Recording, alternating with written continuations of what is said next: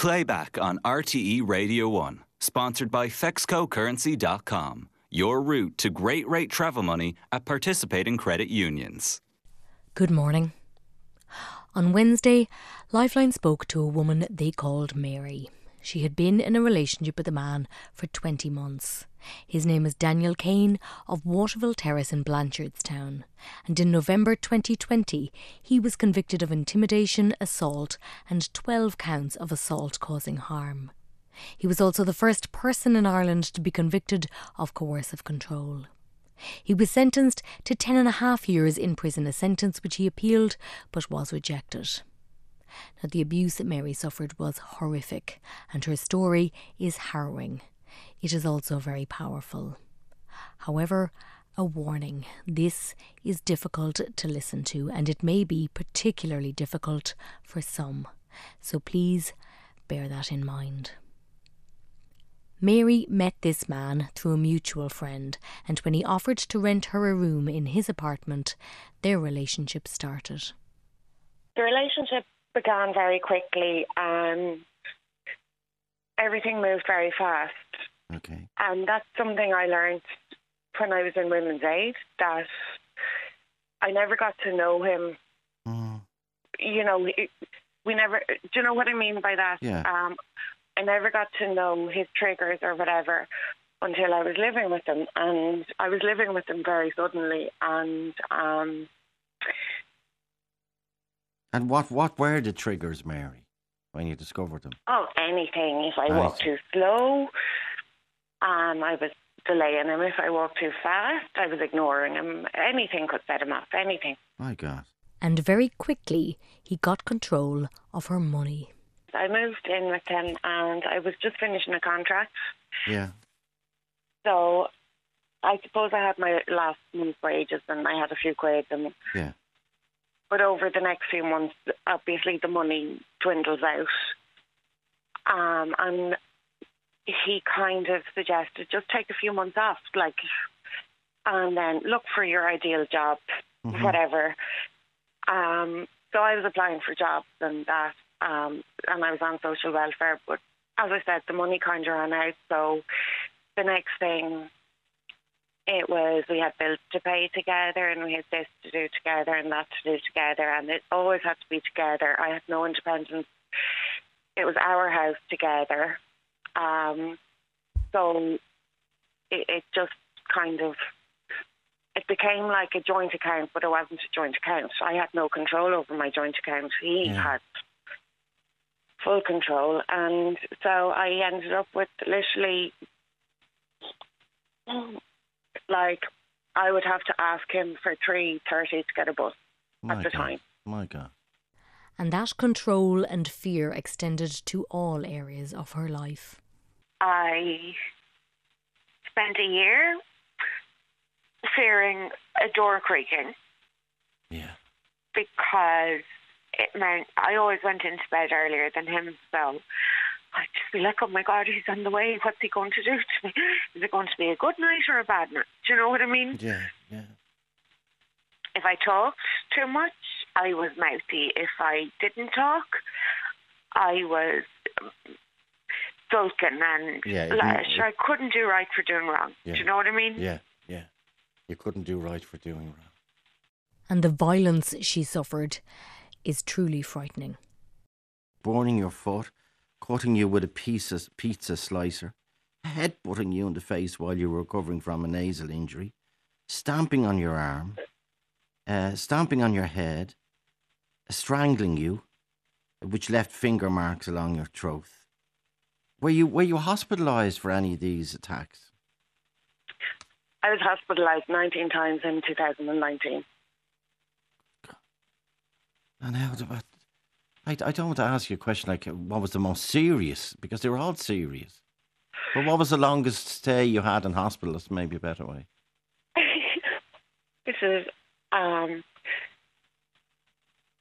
I didn't actually stay there because they were, they weren't superficial injuries, but they were things I needed scans for and stuff like that. Yeah, yeah.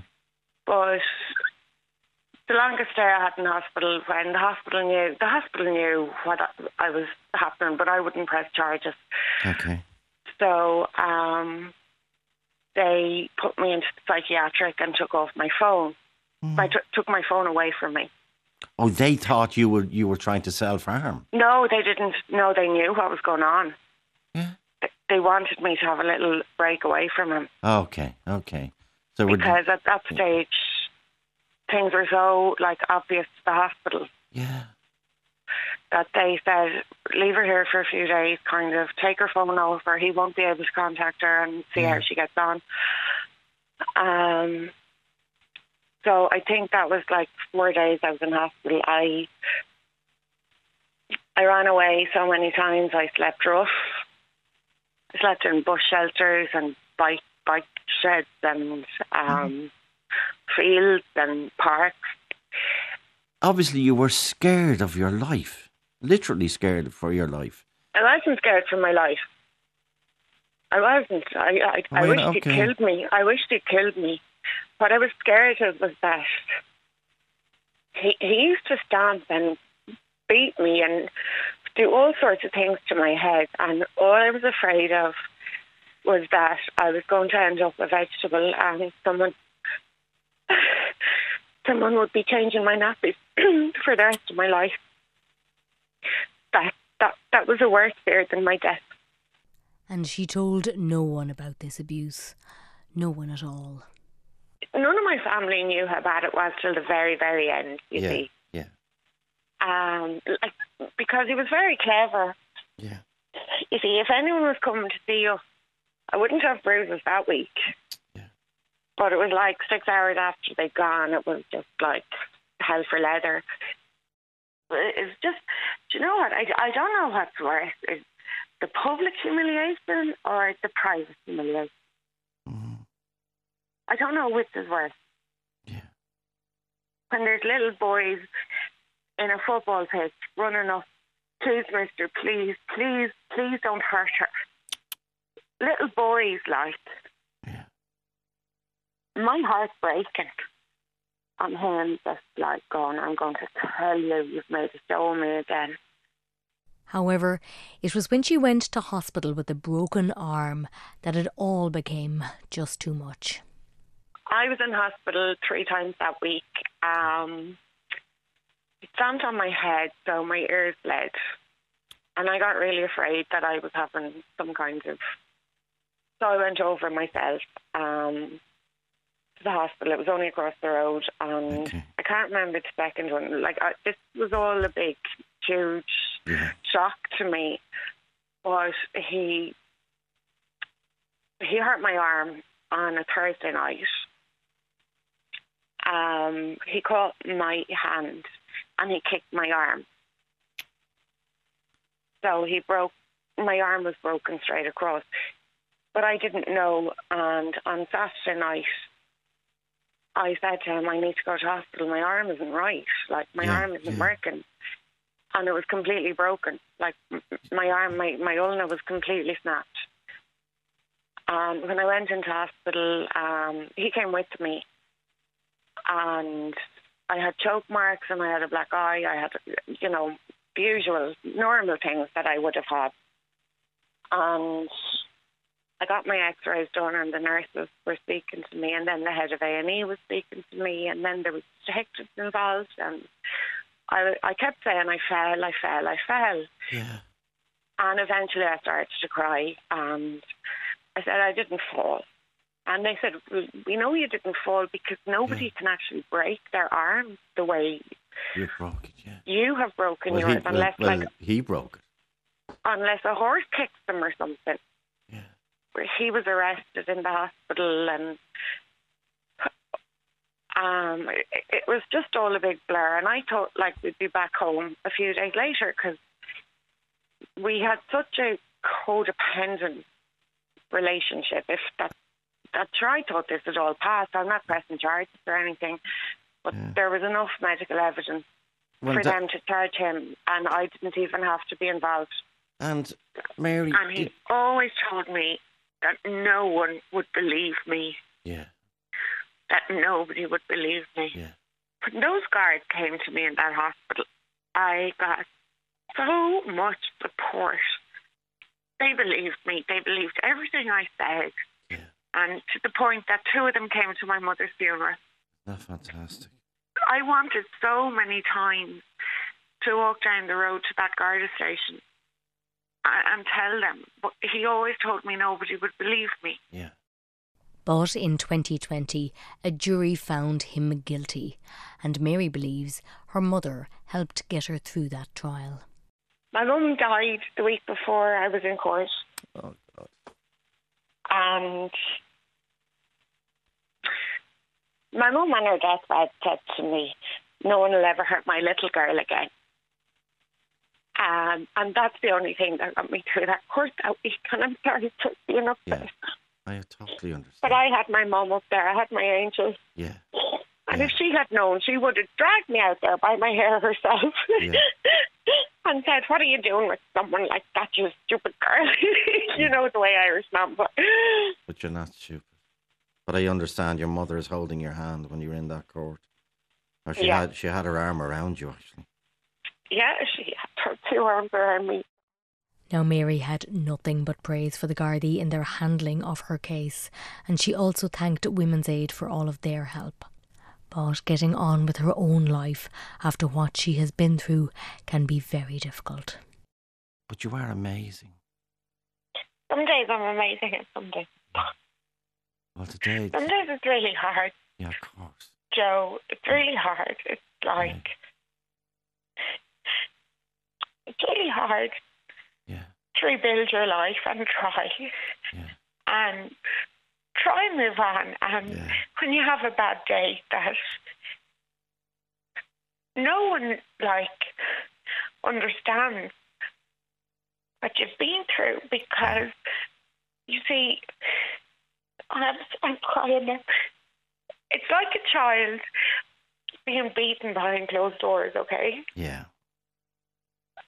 I was basically. You, I'm an adult. You can't go out there and go, look at me, please, because I've been abused, and please all be nice to me and please feel sorry for me. So you put your chin up and you go out and you put on this brave face, and it's very hard to do some days. Yeah. Very hard. Mary with Joe on Wednesday's Lifeline. And if you need them, rte.ie forward slash helplines.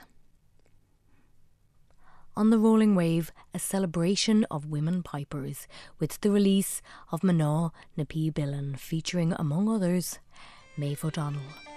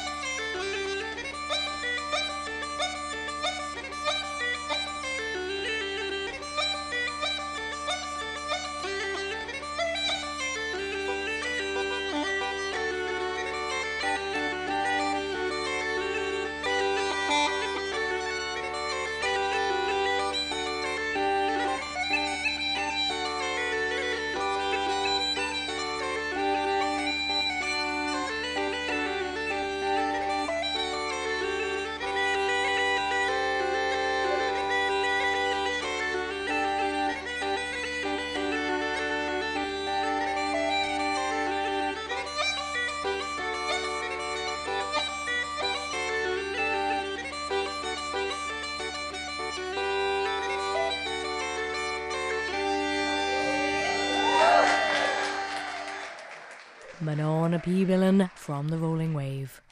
Back in a bit. Welcome back. On drive time provocation all over the shop this week.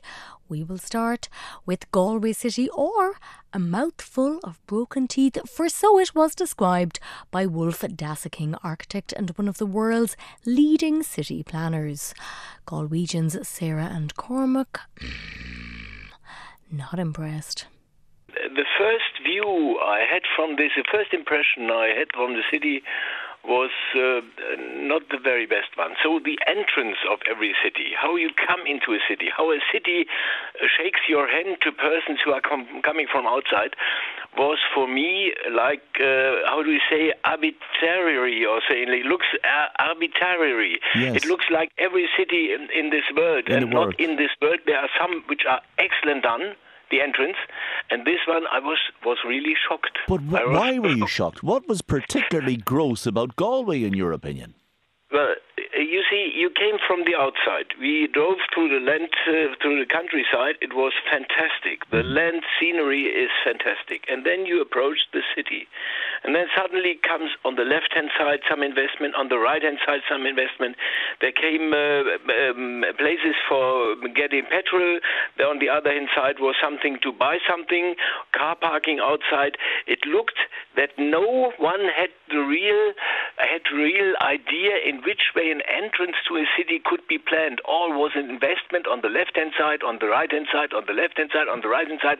The architecture was like it is today. Um, like McDonald's, like uh, um, something to fast food uh, businesses, and I was, uh, I can only say I was shocked. Well, don't hold back, Wulf. And that was not all. most important point you mentioned. The next point I saw is that Galway is a totally car orientated city. I have never seen, never seen in a size of city which has around 80,000 inhabitants, such an immense density of car situation inside the inner area and also outside the outs- outside area. And even if you come by, I know the area of the train station. I went around. It's very close to the hotel we stood in.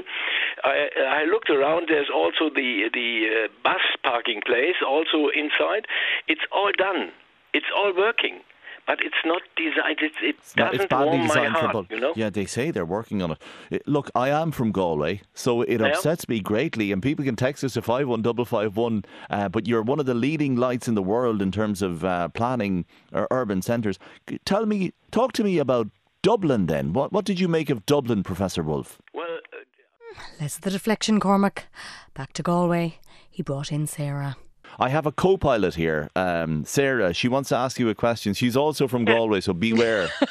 yes, please. That is I, I actually I have fantastic. I have two questions, if you don't mind. Um, you know, when you're describing coming into Galway and you see McDonald's here and a fast food restaurant there and a, a Yeah. petrol station, Yeah. is that not the way it is in in very many cities a- around the world? You know, that's my impression. If you know you arrive at an airport, often there those sort of big travel infrastructure type things or, or fast food restaurants are often what you encounter first going into a city. But this is the point which I say we should or have to change. Because, well, these are the invests. They are coming everywhere. And what is missing, from my opinion, is a strong hand of a planner who says, in this way we have to make it, in this way we have to bring, for example, streets which have trees around on left hand side, on the right hand side, to hide the car parking areas behind these trees. When you come to other cities in, in Europe, you can say Nantes, you can say Bordeaux, you can say Freiburg, you can say Tübingen, you can say uh, cities around in uh, in northern Italy. They have now this idea. For years they didn't follow this line, but now they make it because cities are in a in a struggle against each other. So when you close your eyes, when you close your eyes, and say afterwards you you are driven inside an area, and then someone says, "Well, now open your eye," and you could say, "Where are you then?" Well, this is the point which is necessary to mention. You must you must seize, you must find out, you have, must have an identification about the area you are going in. Wulf Daseking throwing shade on the drive time homestead in, it has to be said, a very charming and interesting manner. But if you are in Dublin, take a stroll through St Stephen's Green in the company of Pulitzer Prize winning composer Ellen Reid. She has designed an app for your sonic journey. It is called Soundwalk. Culture File, put in the earphones. By the lake, the way that the light reflects on the water is really beautiful, and you can hear a high, kind of um, sparkly tone that kind of coasts over that that that helps tie the instrumental music together in that area. And so there are some elements like that. I also notice a lot in parks if it feels closed or open because parks that are so well designed like St. Stephen's Green you you move through these wooded areas and then into an open space that's feels like the whole sky opens up and you're there and so mirroring that kind of um, warmth of the closeness of the trees to an open space where you're getting to watch fellow Dubliners just be and enjoy their time. I have to say that the ducks are quite aggressive.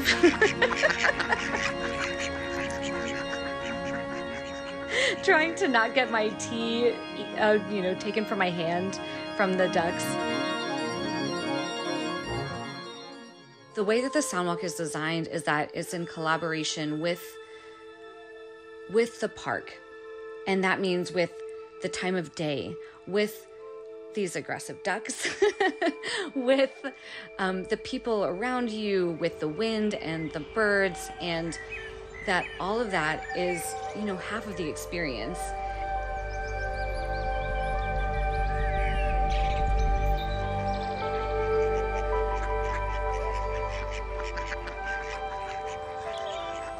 So pretty. It's just so pretty. And kinda beautiful uh, from Culture File. On the county measure, Offaly. Step into County Offaly and you step into the heart of Ireland. The flatlands of bog and water, the warmth and welcome of intact community, the splendour of nature wild and reclaimed, and ease of time, a place and people that hold an extraordinary legacy of sacred and industrial sites, foundational history. In a way, the county story starts here. Offaly was King's County, one of the first of the Irish counties carved out of the old Gaelic orders and kingdoms. Its neighbour, Queen's County or Laois, a kind of twin in the renaming and colonising stakes. The past is not such a distant country. Vincent Woods hitting the county in spots. And he went to Daingean, where the town hall is getting a bit of a rejig. But for Oliver Connor, this is a building which holds a few stories. This was the only hall around. There was no halls in Tullamore. This was the only dance hall there was around. So it must have been fairly throbbing with life and music Uh, then. It truly was. Myself and my mate would come here and we'd go in the pub and have a couple of wines and come back in. And I asked this lady to dance and took her out. She got out and of course the first few steps around was grand and then possibly I walked on her feet or fell up against her. And to make the conversation, I said, Can I have the last dance with you? She said, Oh, you're having it, and walked away. Actually, I met my late wife out there. She obviously chanced the second round of Oh, dancing with you. did. She didn't mind me walking on her toes.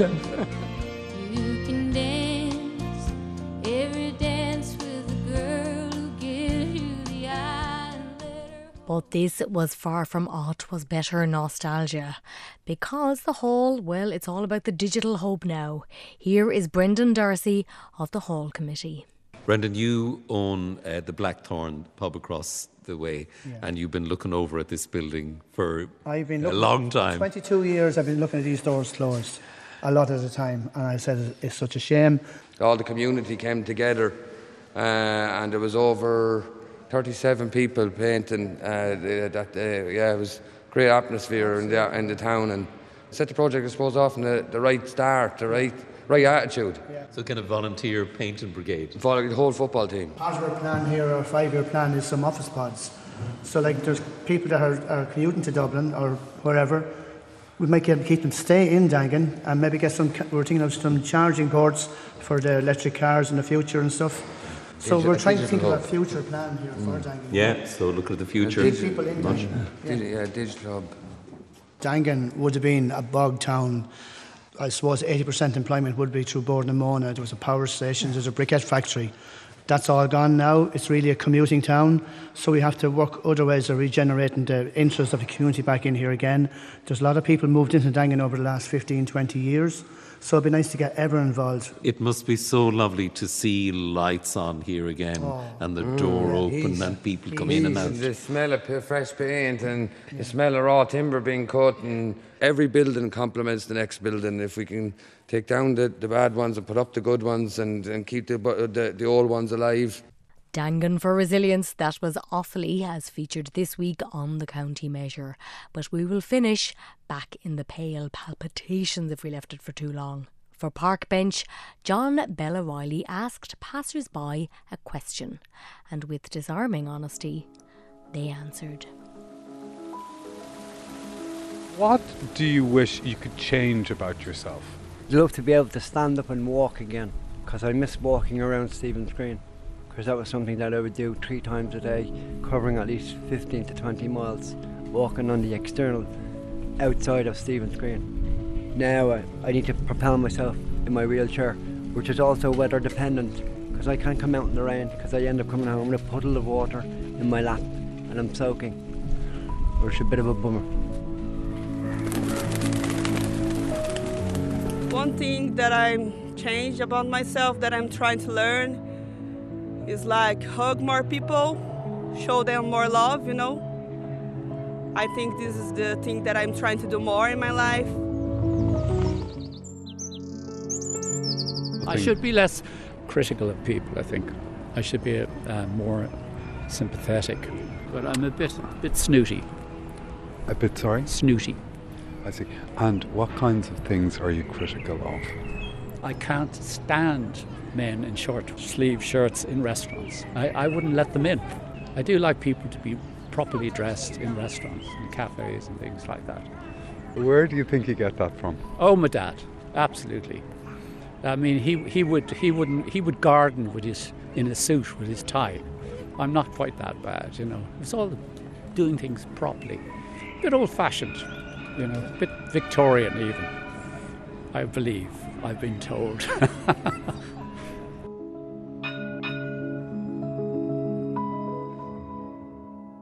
Back in a bit.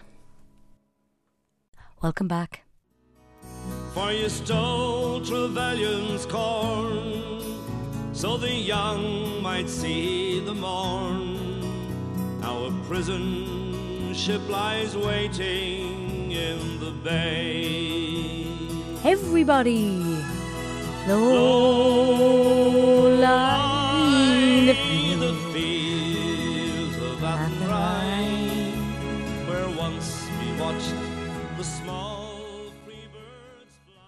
Ah, yes, in the news this week because former BBC journalist Laura Trevelyan, you know the name, said her family would consider paying compensation to Ireland because of her descendants' actions. Great, great, great grandfather was indeed Sir Charles Trevelyan, Treasury official during the famine.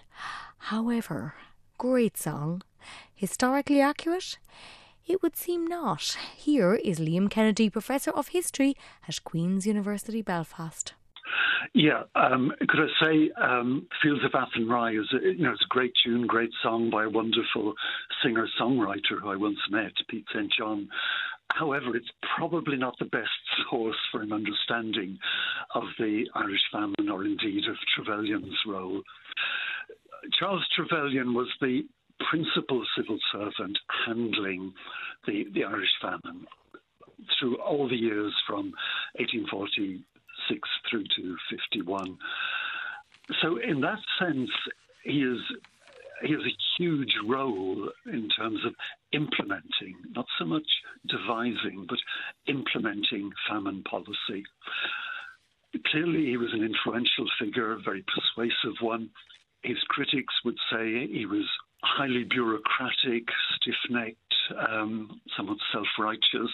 I mean, he worked like a demon all through the Great Famine, and as he would see it, with the best of motives. Hmm, so implementing rather than devising. Cormac, though, adamant that Trevelyan must have known what was happening at the time, so was inaction not in and of itself deserving of some blame? People, I mean, uh, and your book as well uh, accounts for the various uh, eyewitness accounts of people dying on the side of the road because they didn't have enough uh, nutritious uh, food, and and people like Sir Charles, Charles Trevelyan were given those eyewitness accounts. Presumably, they were told, "Look, we need help here." What did he not do then, or what did, what did he decide to cause his um, great great great granddaughter uh, to say what she has said? Yeah, I could say in relation to Laura Trevelyan, she may actually be beating herself up uh, a little too much, um, in the sense that you know he worked like hell, um, did his best to ensure that the bureaucracy in Dublin and the bureaucracies throughout the the island worked as effectively as possible. I mean, you're absolutely right. There is no doubt he was well informed in what was going on. There were endless reports coming from Irish priests, bishops, ministers, Church of Ireland particularly, and Quakers perhaps especially mm-hmm. influential. So there is no sense in which the the cabinet and the top civil servants didn't know what was happening. However, I think we have to also make the point that the disaster was on an unprecedented scale. I mean, there isn't anything quite like it in terms of. Um, Yeah, I, I know that, but but what we're discussing here, really, I suppose, and what I'm trying to get from you is the disaster was uh, on an unprecedented scale, but so was the inaction, wasn't it? Well, it, it depends. I mean, ultimately, responsibility for spending policy rested with the the Exchequer, the British Exchequer, and as head of that, Sir Charles Wood. So, if I was looking for someone to criticise heavily for the con- conduct of famine relief policies, it would actually be Wood. Wood, eh? Way too common a surname. Not the same ring as Trevelyan. And then uh, finally, this. If we were going to um, lay much of the blame at the door of the Trevelyan family, we would also have to think of others who were responsible for mishandlings during the Great Famine. I'm thinking particularly, well, at the political level, the Irish political representatives, Daniel O'Connell's um, repeal of the Union Party, really did have a bad famine. But more immediately in the localities, we're talking about Irish farmers especially medium sized and large farmers, Catholic farmers in the main, who got rid of their labourers during the Great Famine. Not all, of course, but in many cases, just like Irish landlords. So, So there, really is much to blame as the British uh, administration. Is that it? Well, I wouldn't make an equivalence there, but I would certainly say that responsibility is fairly widely diffused amongst a whole series of elites. Okay. And Well, it, it doesn't really make sense to just focus on, on one family. Those professors with their nuance and complexity, we will not have it. Liam Kennedy from Queen's University Belfast. And all week long, a wee murmur, a hum, a nod to events across the water. Hell's bells. Even Nick Cave is going. Beyond the interminable but necessary debates about the abolition of the monarchy, I hold an inexplicable emotional attachment to the royals, the strangeness of them, the deeply eccentric no- nature of the whole affair, that so perfectly reflects the unique weirdness of Britain itself. I'm just drawn to that kind of thing the bizarre, the uncanny, the stupefying, spectacular, the awe inspiring. Do you know what? He makes a very good case for going to the coronation, I- almost from an anthropological as much as a monarchical ex, uh, experience. And I can totally understand that. You're just going, yeah, of course I'll go. But what about your your ethics and your moral? Yeah, well, I just want to see stuff. I'm curious. Give me a break here. I, I, I do understand that. Oh, the angling for a seat down the back. Squeeze in the end of the pew. You will hardly know I'm here. Slightly royal myself, you know. But with the D'Arcy, royal watcher Jennie Bond, and they were all about the crown. Are, you- are you are you a crown expert? There's two crowns. The first one he wears is St Edward's crown, which has been there since the 1700s, Yep. the 1600s, Uh, the 17th 60, century. yeah, yes, 1661. Yes, That's solid gold. It's like having a small baby on your head, apparently. Five pounds it weighs. Right. and is it true that he is practicing it by wearing by by walking around with flour, a bag of flour on his head? Is that true? I, read that somewhere. No. I don't know, but it had to be a couple of bags of flour, Yes, actually. yes. Um, I, I, well, the Queen certainly did practice by wearing the, not St Edward's crown, but I think the Imperial State crown, which is the second one, Mm. the one that we, he'll be wearing most of the time. Um, and she did used to, uh, Charles remembers her going up uh, to bath time in the nursery wearing the crown. He thought was a little bizarre. But, um, so so it- he pretty he he goes into a church and uh, uh, emerges then with the imperial crown that you've been talking about. Um, That's so, so that's a more practical crown. Sorry. I Well, it's can't quite. so- It's not quite so big. The the Queen used to call it her party hat. Oh right. Um, okay. it- It's made of gold. It, it has nearly three thousand diamonds. Yes. Um, and the Cullinan two in it, which is part of the Tell us about that there, the, the Cullinan two, because uh, You know, we might save ourselves that because guess what? It's a really big diamond. On you go, Ray. in the lead up to it, it, it's bringing the monarchy and its role and all its wealth into sharp focus, isn't it? And it's it's not coming out of it well at all. Um, no, but all the polls that we are being taken and They the still- opinion polls they are still being want it, taken, yes. they still do. I mean, I know it is an anachronism. It is ludicrous, really, but Yeah. it seems to work. It seems to work, says Jennie Bond. So will you be sneaking a look at it? The frocks, the rig outs, the seating plan, Harry, Will, sandwiched between a rake of cousins. Well, if you want to, you can, because RTE is broadcasting four hours of it. Yes, four. In the Dáil, top hats crushed, flat caps donned. Not on, said some. And had he been there, as he told Colin Mungon on Late Debate, independent TD Thomas Pringle would have joined the pylon.